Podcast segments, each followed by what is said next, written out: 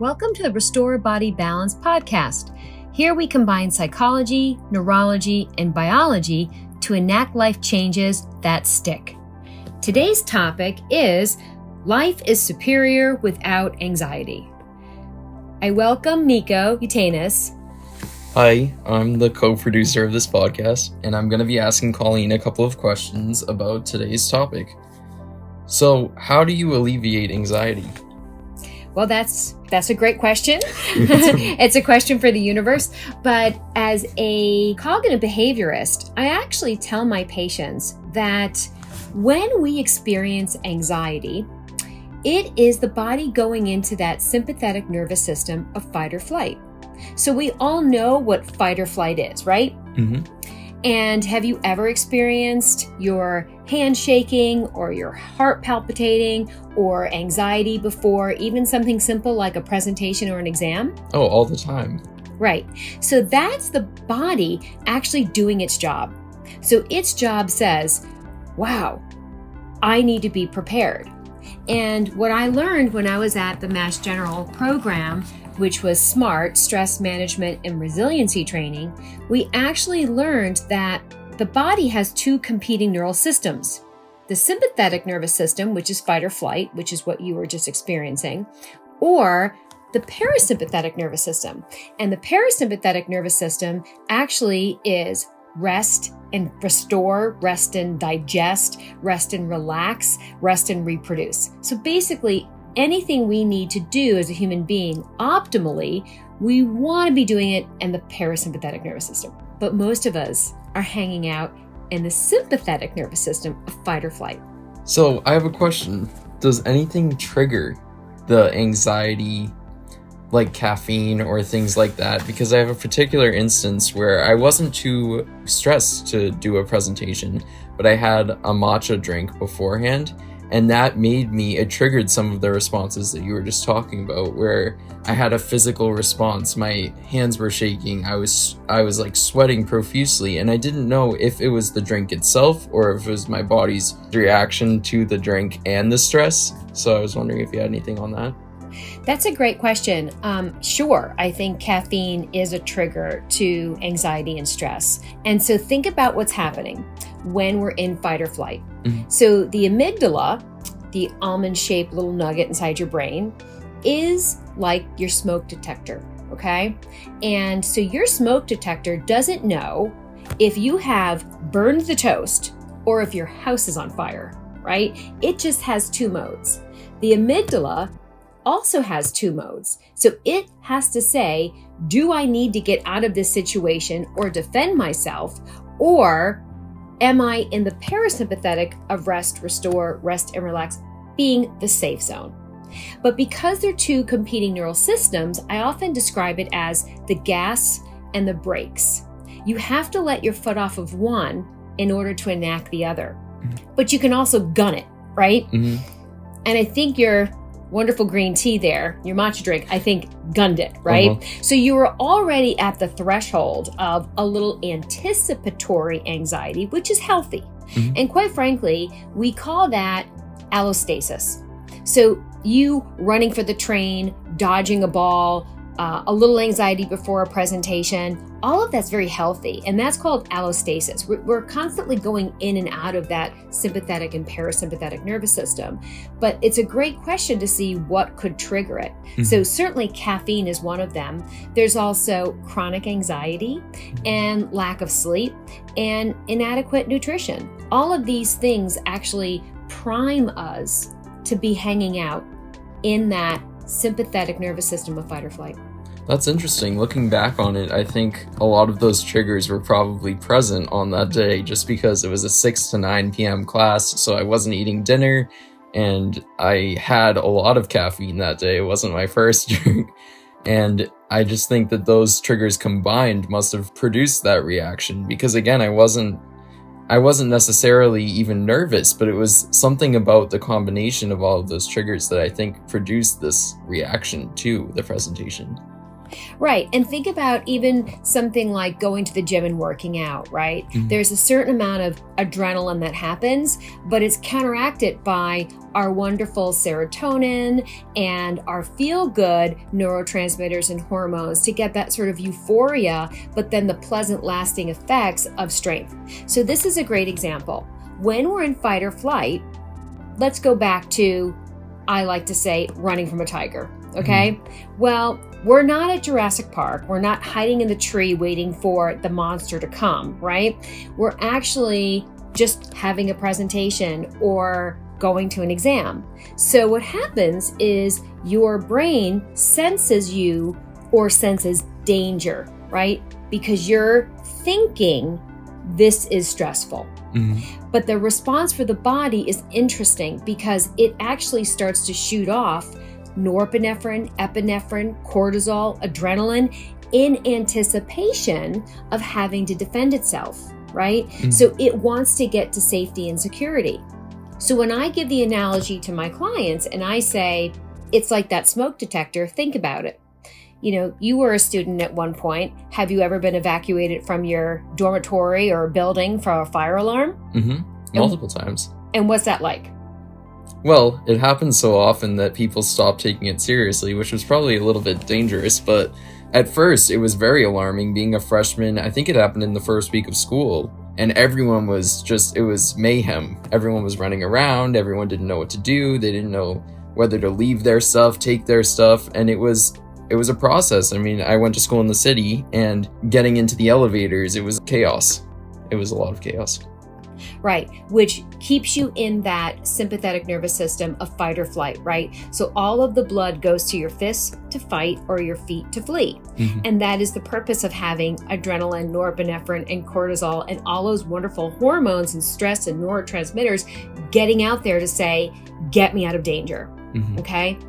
But at some point, the fire department comes and it says, all clear, somebody pulled the fire alarm, somebody burned the toast.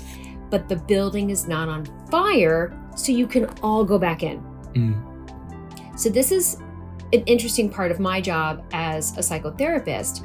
So you probably at some point in time trusted that the fire department or school officials said you could go back in the building. Mm-hmm. And did you go back in the building? I did. Okay. So that's a normative response, mm-hmm. right? And that, again, is that allostasis. So we go back to baseline and we go back to the parasympathetic nervous system.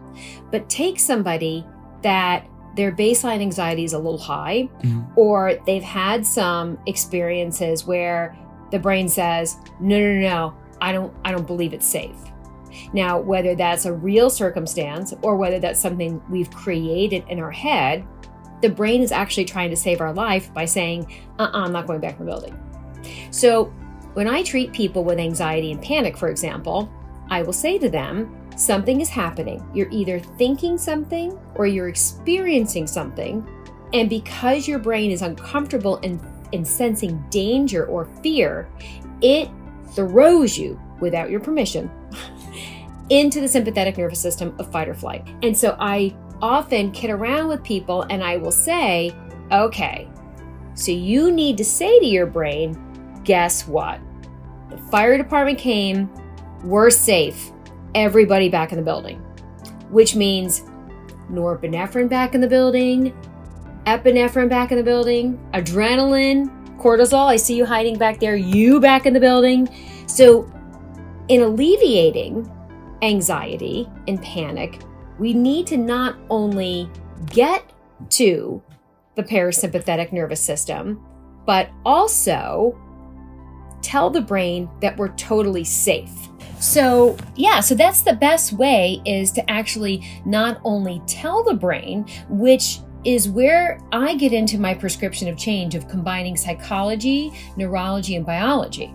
That's really interesting. So the fight or flight response, do you think that with repeated exposure, so something like a fire alarm, so down the line, are there different levels of fight or flight? That's kind of what I'm getting at. Are there different levels of fight or flight where, with the fire alarm as an example, after a while, if the fire alarm happened, say, when I was a freshman, my response was completely different than when I was a senior.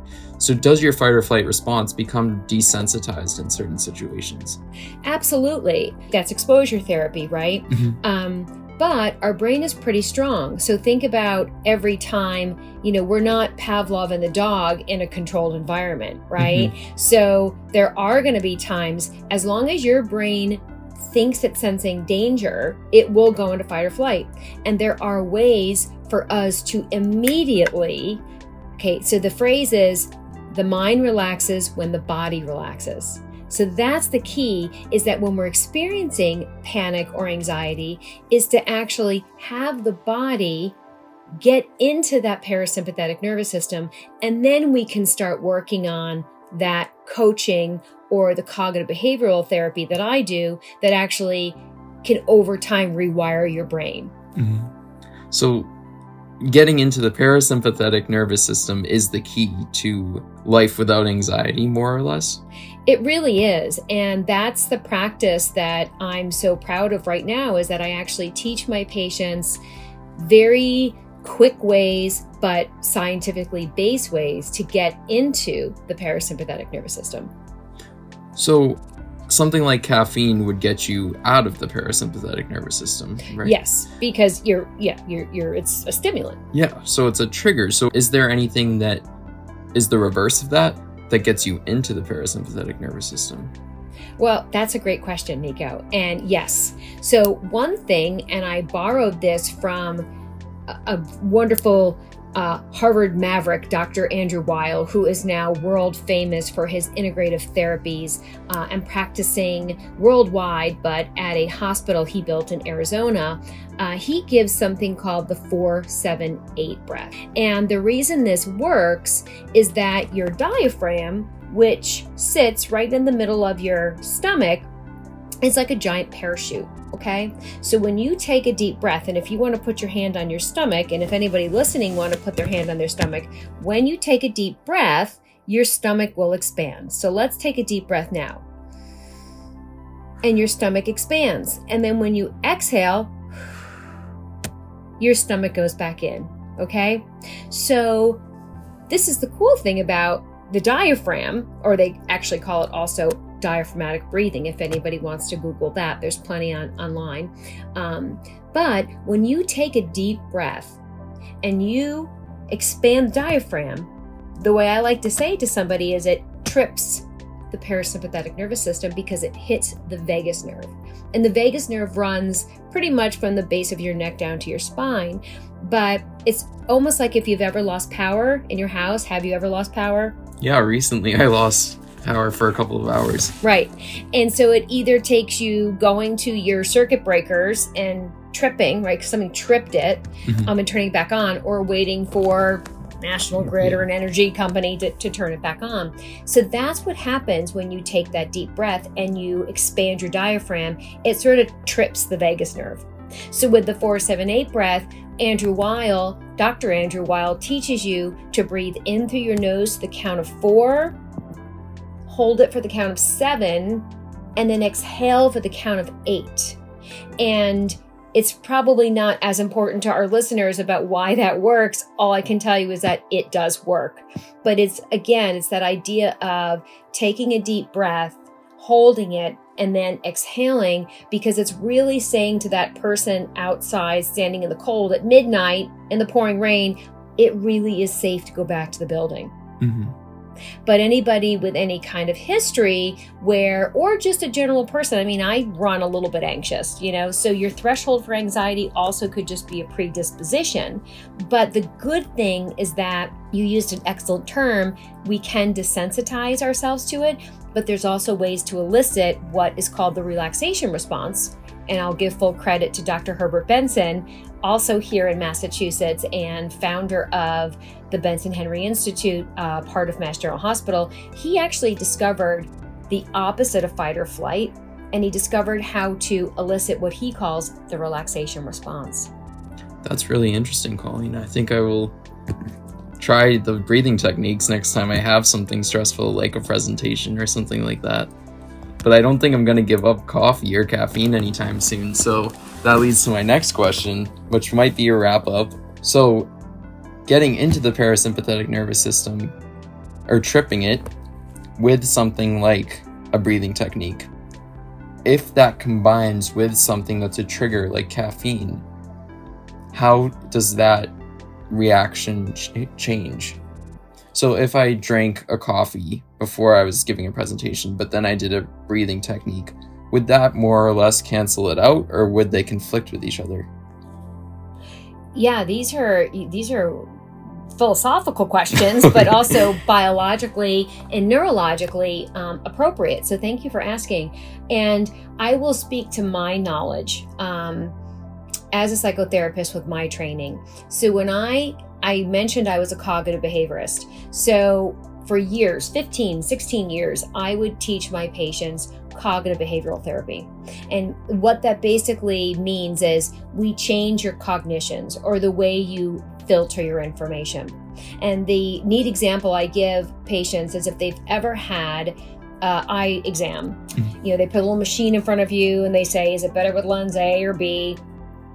I do wear contacts, so I walk out of there with some sort of prescription.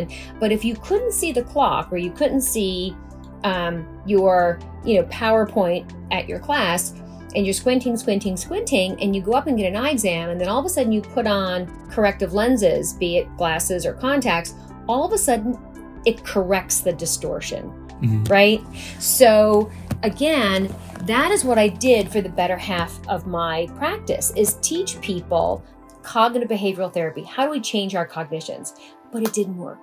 Mm. And people would come back saying, I can't do that thing that you taught me, or I can't change my cognitions, or I keep going back to these old patterns of thinking. But it wasn't until I went through my training with Doctor Herbert Benson and his program, which is called SMART, Stress Management and Resiliency Training, did we actually find out that scientifically, biologically, we can actually elicit that relaxation response to where we're amenable to change, okay? Mm-hmm. So I can give you all the techniques in the world, but if your brain's not buying it, you know, they say, you know, basically your issues are in your tissues. So, you know, it's it's it's a complicated process, but in short, yes, you know, we can look at ways of antidoting the stress by doing a breathing technique, not overdoing it with the caffeine, for example, because that's just sort of setting yourself up, right? Mm-hmm. But it's not eliminating it. It means antidoting that stress throughout your day and also looking at natural ways to get your energy back, right? So mm-hmm. I love coffee, but I can't drink it after three, mm-hmm. right? So it's also an individualistic thing. And that's also what I do in my practice is we, we look at, you know, how all areas of your life are interconnected. And then, you know, my wonderful phrase that I use, but I'm sure more people use these days, is we use your lifestyle as medicine. So if you want to keep drinking your, your matcha, then go for it. Well, maybe I will. I think that was interesting that you brought that up, because it was actually the first time that I had matcha. Oh. So that might have been the reason that it tripped it tripped up my sympathetic nervous system, was because I was used to coffee. Yeah. So that was the normal thing that my body was used to, because I could drink coffee at any hour of the day and be fine. Okay. But it was the matcha that I think might have tripped up the sympathetic, just in that individual um, case. But I just was really interested to see kind of if I did breathing that day, would it have tripped it back? But you, I think you explained it great. So yeah. Thank you. And I think you made, you mentioned a good point, which you can antidote the stress in the moment. Mm-hmm. But um, what I teach people is actually how to actually start your day and end your day. And then in the middle of your day, there are wonderful techniques that you can do. And, and what I learned, again, through M G H, Mass General Hospital, is you can actually, it's it's cumulative, mm-hmm. right? So it's like your glass being totally full. So every drop, there's a spillover. Every time you do a little mini, whether it's having a cup of coffee or taking a shower or, you know, you know, any folding laundry or the four seven eight breath, you actually start to antidote stress. and you get that glass just a little bit down so that you can handle the additional stressors like a presentation. Mm-hmm. And maybe that's our next podcast topic, is how to antidote stress in our everyday living and using tools and techniques that we naturally do so that we naturally habituate to start to antidote stress and get that glass down. That sounds like a great idea. Okay, so for now, we're signing off with our podcast at Restore Body Balance. Feel free to contact us at restore body balance dot com. Follow us on Instagram or Twitter, and any questions are welcome. Take care, everyone.